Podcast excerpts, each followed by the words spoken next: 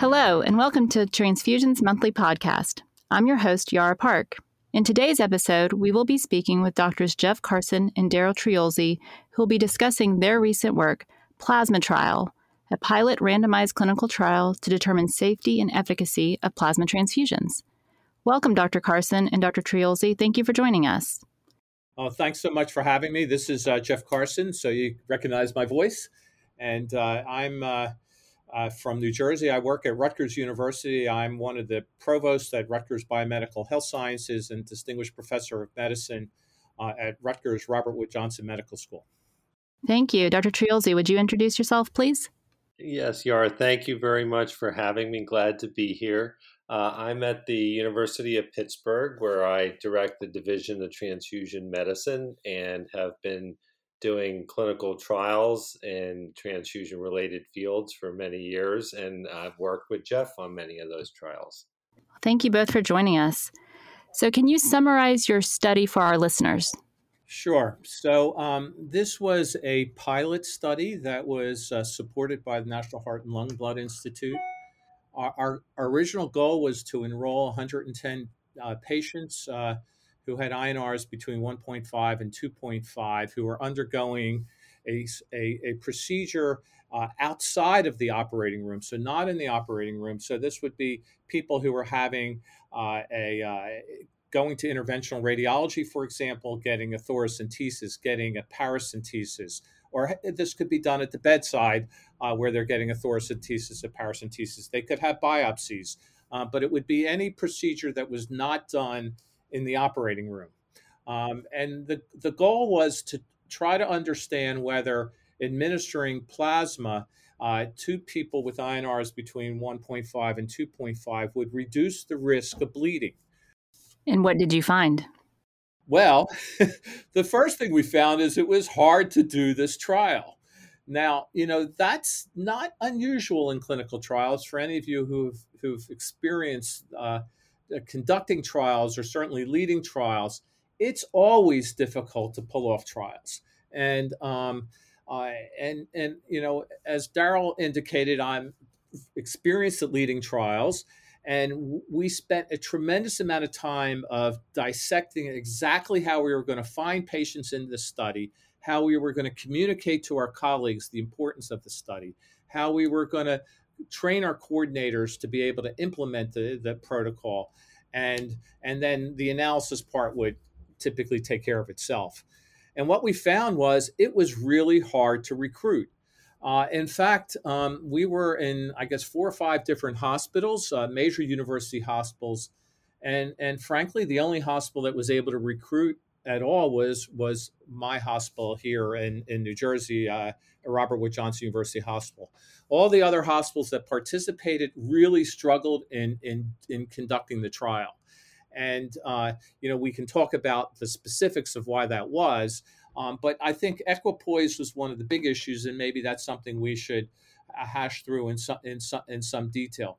But basically, what we found, uh, therefore, was because this the study only had uh, 57 patients in it, it was it was certainly underpowered.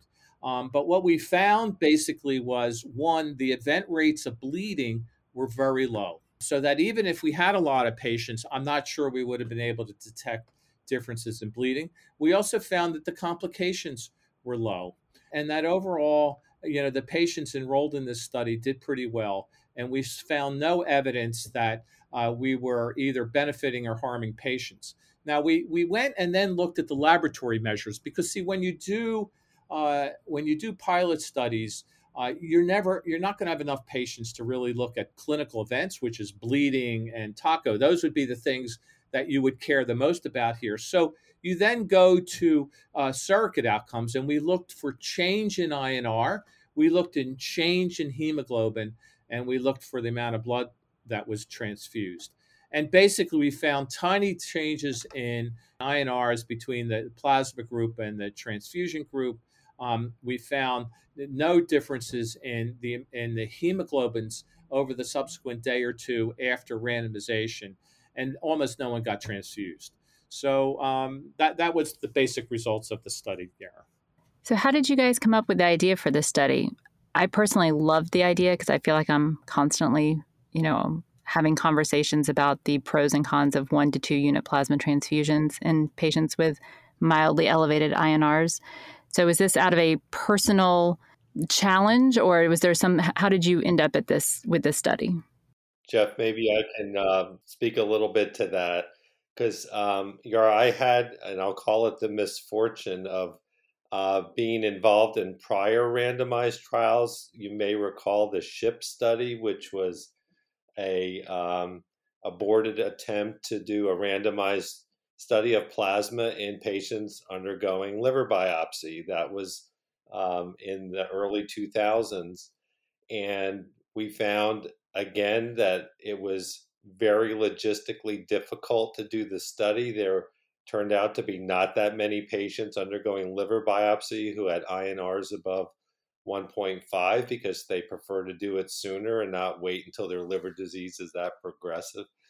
Um, and we could not enroll in that study. So we knew this clinical question needed to be answered for 20 years ago um, and attempted to do it, but failed uh, with the trial design. And that remained with me and others as a major gap in our knowledge. And um, as Jeff has said, there have been lots of randomized trials, and they're all small. They're all uh, of pilot size uh, or less, and uh, have really failed to answer the question. Yet we're transfusing millions of units of plasma a year, and a large proportion is going to prophylaxis for procedures.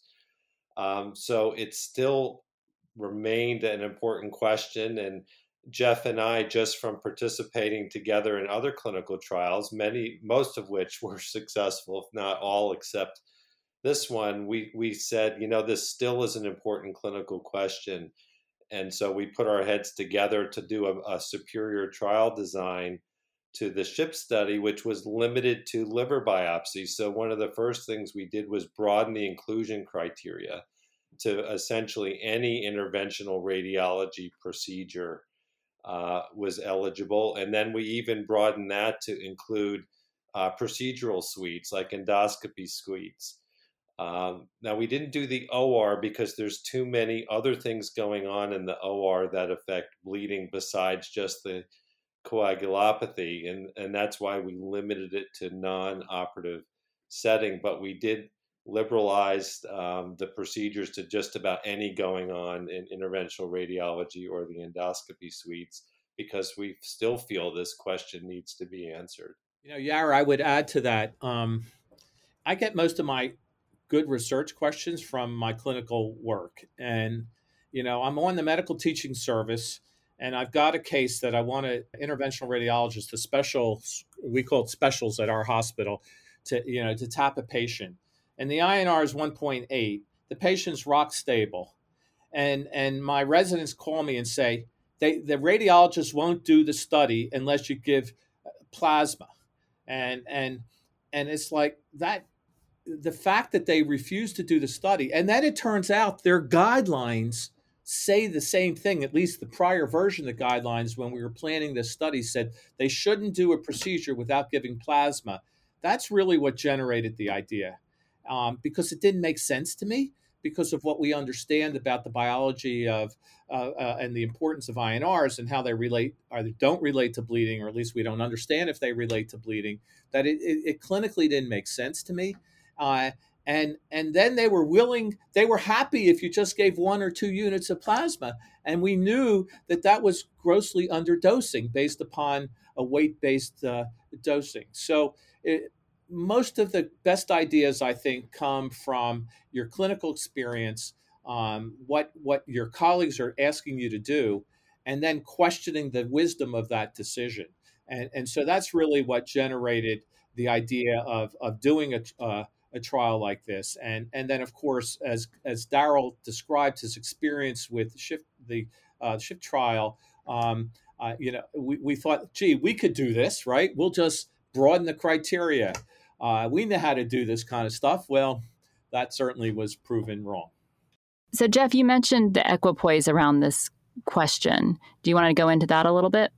Sure. So, the conduct of this trial um, and the and the fact that we couldn't recruit um, was was a big part of was caused by equipoise. The second reason why we couldn't pull this trial off was the the logistics of pulling this off, which we can talk about later if you're interested in it. But uh, basically, you know, at, at my hospital, um, I was able to get very uh, most of the clinicians to agree to allow us to enroll a patient. So we, you know, we never go near a patient um, who uh, has uh, who meets our eligibility criteria with, without first calling the attending physician and asking permission to approach the patient.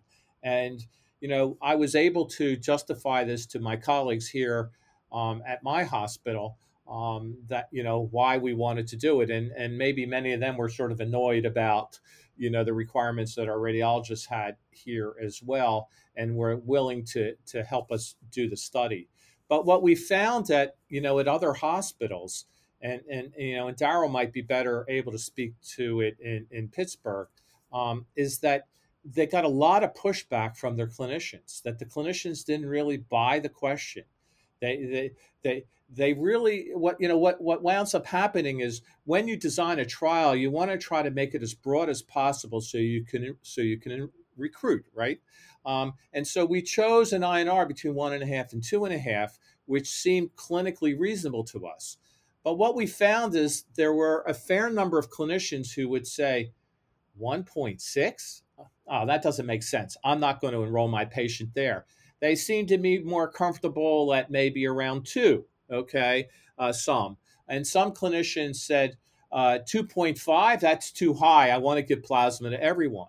And, and so uh, we never were able to find a sweet spot uh, of an INR w- where most clinicians were comfortable in, in, in enrolling patients into the study. Yes, I think that equipoise was a big piece. And in preparation for the study, we got the support from our interventional radiologists, but in the execution of the study, we were getting uh, consent from uh, the patients attending, which might be an ICU referring attending, um, and they were not as uniform in accepting the equipoise and the other issue that Jeff mentioned was the logistics, and that was in a patient in whom they decided now they needed a paracentesis or thoracentesis.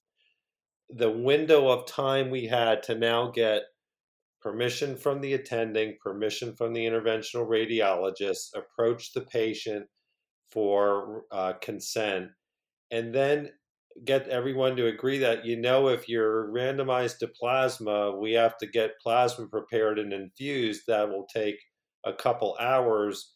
Many patients or the attending said, you know, we have a slot in the schedule. We we just can't afford to wait hours for for all this to happen, and that happened over and over again. Um, and particularly, maybe it's because of the size of these academic medical centers that the radiology schedules are tight and when they get an opening they're going for it and they were just weren't very tolerant of us taking time to that's necessary to get all the ducks in order to execute the study. Um, and so it wasn't just at university of pittsburgh the other centers had a, a similar experience. I think jeff had some magic at rutgers in which you were able to pull this off more efficiently but in the bureaucracy of the large academic medical centers, it was uh, very difficult to do. So, in addition to equipoise, logistics was the major challenge as well. And and that's right, Yara. So you know, I whenever I do trials, and um, I spend a huge amount of effort focused on logistics of trials because, you know, as, as anyone has ever heard me speak, trials live and die on on logistics and this trial died on logistics. um, one of the reasons, as as Darrell emphasized, um, you know, the strategy that we followed here was, you know, the chair of radiology um, at at our school is an interventional radiologist. He was an investigator in the study. Okay, and uh, you know, I made sure, uh, and he's an author on the paper, and and and I made sure that our plans were aligned that his team would would help me do the study um, and would be willing to to work with the schedule.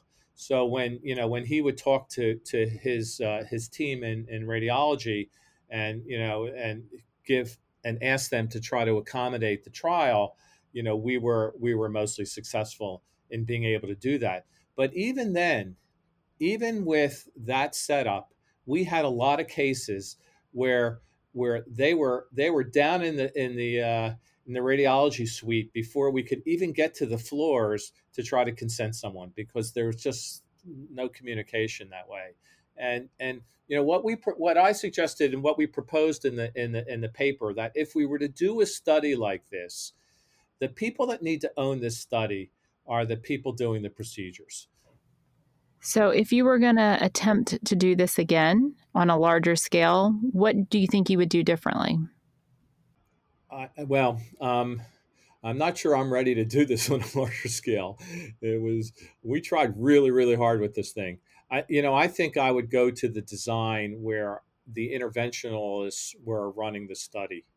So I would go to my radiology group, um, or I'd try to find someone who's really interested in maybe someone who's writing the uh, the guidelines on the use of plasma in in in interventional radiology and I would go to that group um, and I'd help them do the this trial.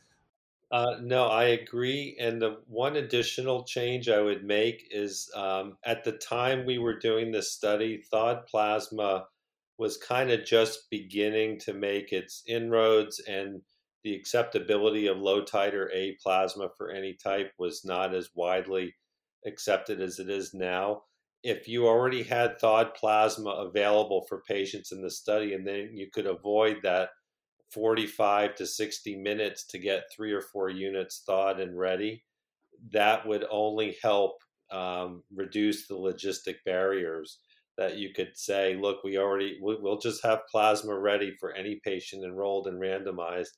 So, although the study failed to accrue the number you were hoping for, I was still very impressed by the findings, which is the thing I've always felt in my gut that giving a little bit of plasma, even a decent amount of plasma, doesn't bring, bring people's INRs down to less than 1.5.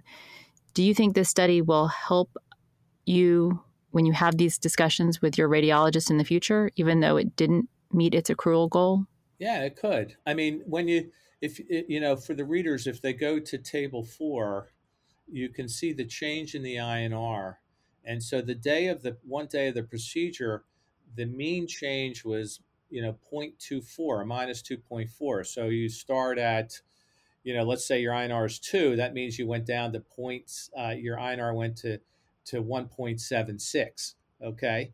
Like that is not exactly overwhelming. And only, uh, I think was about a third of people got less than 1.5. And, um, and, and, uh, so, you know what this says is you're not really achieving what you're trying to do and that maybe this doesn't make sense in, in most of your cases and um, i think you know even though this is a, t- a small study you know that particular finding is is is pretty stable and and is likely to to be replicated in, in, in a bigger study that there's a, a relatively small change in the inr I, I would add jeff that the changes in hemoglobin were also very similar and a very modest absolute value, you know, about half a gram uh, change in hemoglobin. And if we even did double the number of patients and reached our target, and that was statistically significant, you would argue, is it really clinically significant, a 0.4 versus 0.6 hemoglobin difference? And I think we would agree that it's not clinically significant. Um, so I do think that you could use this trial. I, I think for a clinical trialist perspective, I would never say it's definitive data, but I think it does help add to the clinical decision making as a, just another piece of evidence. Um, and I do think it would support doing a bigger trial um, if there was the uh, willpower and funding to do that. So, my final question so, what's next for you guys? Are you going to, sounds like you're not going to do this again, maybe pass it off to the radiologist. But where do you think, as transfusion medicine physicians, what should we be doing next? Because I think your study shows that we really aren't changing people's INRs or hemoglobins. What can we do next for our clinicians and our patients?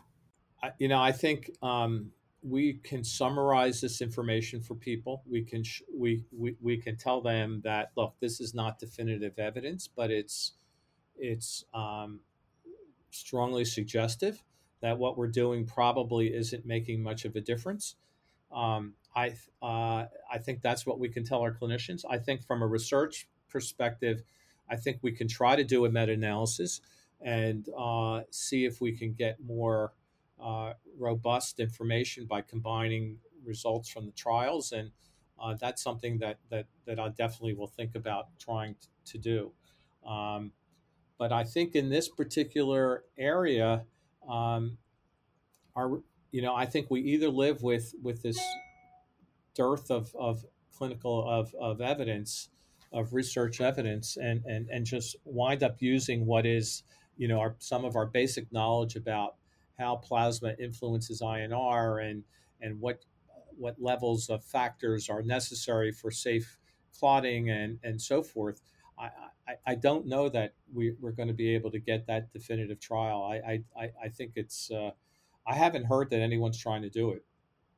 Yara, I I would say that uh, we we can definitely improve the education around dosing of plasma and the strategy of weight-based dosing, not the arbitrary one or two units. We have a long way to go in that. We know that from our epidemiology paper.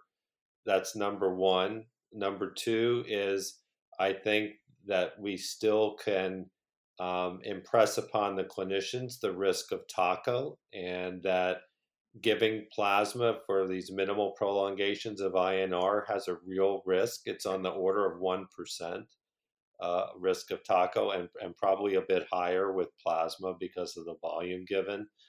Um, and so I think the safety and dosing things we could go to now with confidence.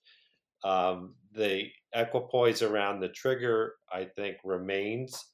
But, you know, there's been lots of studies now that continue to show a lack of efficacy of giving plasma with these minor prolongations.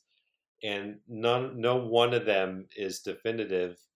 But as Jeff said, the meta analyses continue to, to show uh, a lack of efficacy.